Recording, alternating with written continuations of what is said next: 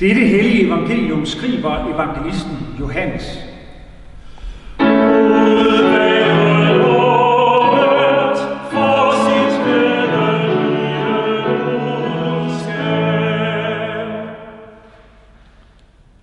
Seks dage før påske kom Jesus til Betania, hvor Lazarus boede.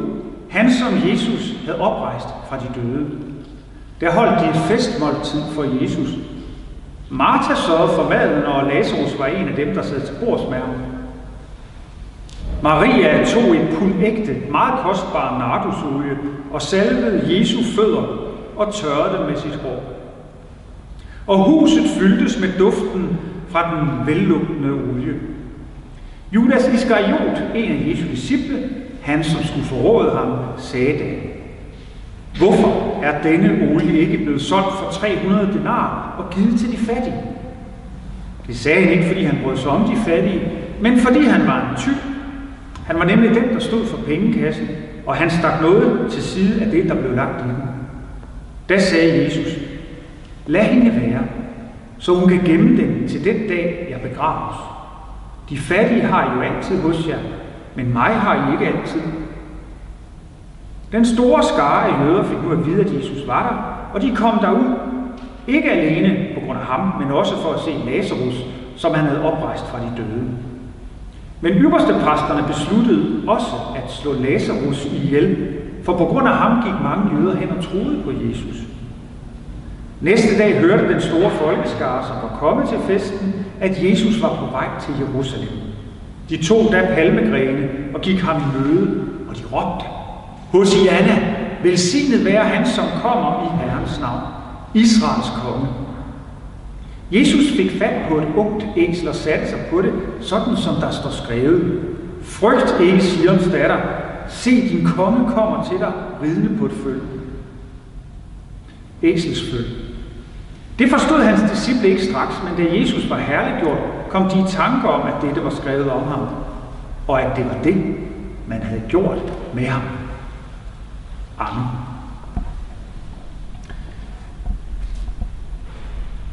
Gud, vær til stede, hvor vi hver især er. Jesus Kristus, send os din nåde. Gud Helligånd, oplys ordet for os. Amen.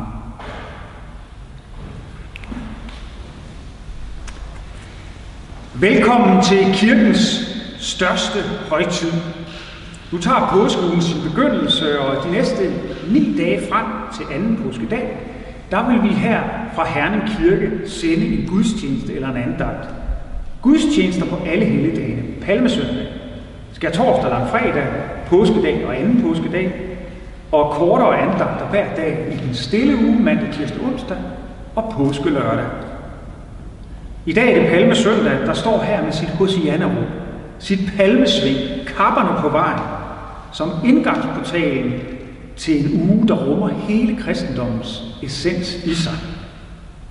Og selvom kirkernes bygninger er lukket, så er der i år mere end nogensinde brug for at dykke ned i denne uge. Ugen, som forandrede verden. Vi møder i den her uge forventning, glæde, konflikt, sammenhold, forræderi, katastrofe, tortur, død, håbløshed, tomhed og forvirret glæde, boblende jubel og fornyelse. Og i dag er der også den her skønne og dybt betagende og mærkelige beretning om kvinden, der salver Jesu fødder med en ekstremt dyr salve og tørrer ham med sit hår. Øsselhed, gavmildhed, inderlig kærlighed og forarvelse, snus, fornuftig afvisning, simpel cost-benefit-analyse, der siger, hvad i alverden skal det fjolleri til for? Det er en fortælling om penge, kærlighed og nardusolie. I højsangen i det gamle testamente står følgende digt om kærlighed og nardusolie. I kan jo lukke jeres øjne, læne jer tilbage, hvor I nu er, og bare lytte. Du har fortryllet mig, min søster, min brud. Du har fortryllet mig med et eneste blik, med, med et eneste led i din halskæde. Hvor er din elskov smuk, min søster, min brud. Din elskov er dejligere end vin. Dine salver duft er dejligere end alt balsam.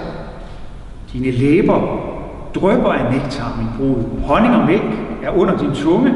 Dine klæders duft er som duften fra Libanon. En lukket have er du, min søster, min brud.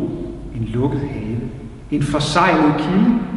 Dine skud er en park med granatæbler, med herlige frugter, henna og nardus, nardus og safran, kalmus og kanel, alle slags røgelsestræer, myra og aloe, de fineste balsamstoffer. Kilden i haven er en brønd med rindende vand, der strømmer fra Libanon. Vågn op, nordenvind. Kom, søndenvind.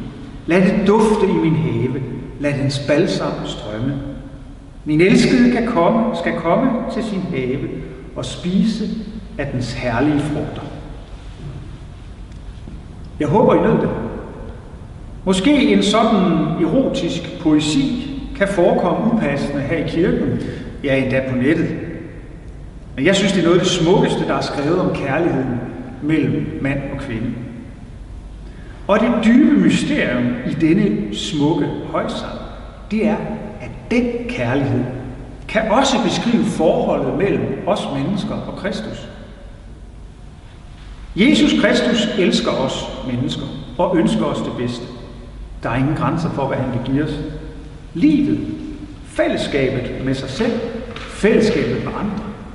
Han vil give os sin ånd, tilgivelsen, ja, det evige liv. Det er en kærlighedserklæring så enorm, at den sprænger al rationalitet og rimelighed. Maria i Betania med sin østlige kærlighedsgerning kan få os til at forstå med hjertet, at det at følge Jesus ikke er en intellektuel overbevisning eller en moralsk beslutsomhed. Det er det at fatte, at lille mig er Jesu elskede. Det er jo det, kvinden forstod og handlede ud fra. Marias kærlighed overgår enhver rimelig mådeholdstanke og er dybt problematisk for det rationelt tænkte væsen. Som for eksempel Judas. Men må det ikke også Martha har tænkt sit? Hun havde jo, som altid, sørget for maden, det praktiske. Og Maria står så for det åndelige. Ja, ja, okay. Men det er vel lidt overdrevet med alt den salve. Og så tørrer hans fødder med sit år. Sådan kunne jeg godt høre Martha mumle. Hvad Lazarus deres bror har tænkt er nok anderledes.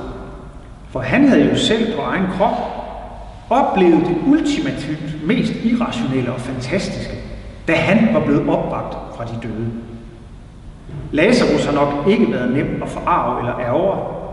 For dem, der selv har oplevet et mirakel i deres liv, eller på anden måde noget helt vidunderligt, vil se på livet med andre øjne.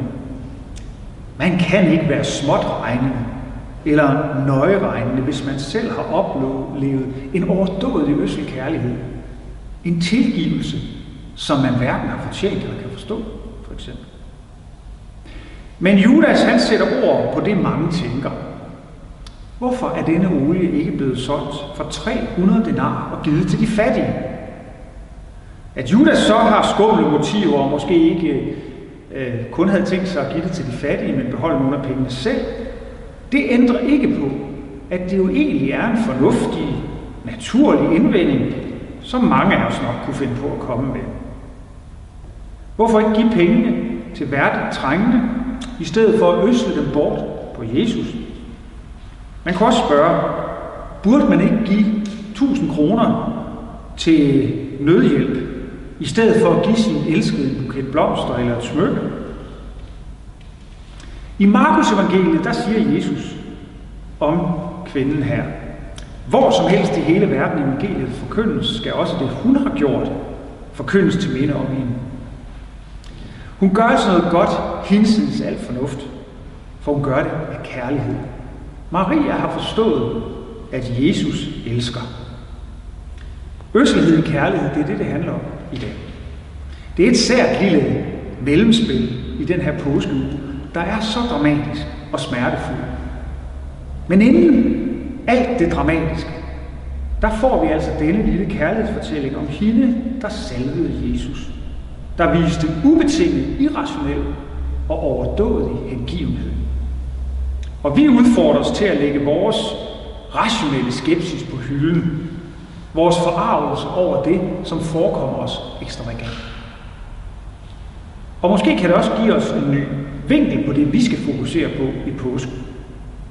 For det, at Jesus lydigt går ind under lidelsen og står op mod sine fjender med klar tale og sandhed, men uden magt og vold, at Jesus underkaster sig tortur og ender med at slæbe korset op af smerternes gade til Golgata og dør en pinefuld forbryderdød, dybt fornedret, forhånet og latterliggjort. Alt det, det er i sig selv en lang, irrationel kærlighedsfortælling. For han gjorde det af kærlighed. Fordi han elsker mig og dig, og det er vildt. Kærligheden i hjertegløden stærkere var her end død. Der er vi tæt på påskemysteriet. Det, som Maria også indviger os i her. Vi skal give til de fattige. Der i har Judas faktisk ret. Vi skal give til mennesker i nød, også her under coronakrisen. Det kan der ikke have tvivl om, når man følger Jesus. Men først og fremmest skal vi høre, at vi er elskede. Og hvis vi forstår det, så må, bør, skal, moral og dårlig samvittighed vige for glæden ved at høre sammen med Jesus. Så næste gang du, ja, jeg kan sige det til mig selv også, næste gang vi overvindes af dårlig samvittighed over nærighed, eller ligegyldighed, eller nøjeregnhed, eller hvad det nu er, jamen så gør noget godt. I den her tid, der kan vi så ikke give hinanden et knus, men vi kan ringe. Eller vi kan stille en buket påskeliljer ved en venstør at vise konkret kærlighed er også Guds måde at virke på gennem os. Lær af Maria at forstå, at du elskede, og det er din næste også. Bær det med dig ind i hjertet og ud i livet, og også ind i den uge, der nu venter på os. Amen. Lad os bede. Hellig Gud, himmelske Far, vi takker dig for den jord, du har givet os. Lær os at tage vare på den og ikke ødelægge den. Vi beder dig for mennesker rundt omkring på jorden og her i Danmark, som er ramt af frygten for coronavirus, og også må leve under helt anderledes vilkår, end vi er vant til. Vi beder dig om, at du særligt vil være med dem, der kæmper dagligt en kamp for at redde så mange som muligt. Vi beder dig for sundhedspersonalet og alle andre, også dem, som skal tage de svære beslutninger. Vi beder dig også for dem, der er ramt af sygdomme, for deres pårørende, og vi beder alle, som er ængstelige og bekymrede i denne tid. Vi beder dig også for din kirke ud over hele jorden, og også her hos os i Herning. Bevar os alle i tro, håb og kærlighed. Vi beder dig også for mennesker, der bliver forfulgt, fordi de hører dig til. Og vi beder om, at dit evangelium må komme ud til alle folkeslag. Vi beder dig også om fred mellem nationerne og for folkenes regeringer. Og vi beder dig for Danmark. Vi beder dig for al lovlig øvelighed og med alle, for alle med ansvar i vores samfund. For dronning Margrethe og hele det kongelige hus, for regering, folketing, domstole, regionsråd og kommunalbestyrelsen. Giv dem, ikke mindst i denne tid, troskab og visdom, til at forvandle deres magt og viden til værn for de svage og til gavn for alle. Vi beder dig, at du vil være nær ved alle fattige, også mennesker, der er i fængsel, dem, der er flygtet fra deres hjemland. Vær nær ved mennesker, der er syge, dem, der skal dø, og dem, der har mistet. Forbarm dig over os alle, og lad os leve af din kærlighed og af din nåde. Amen.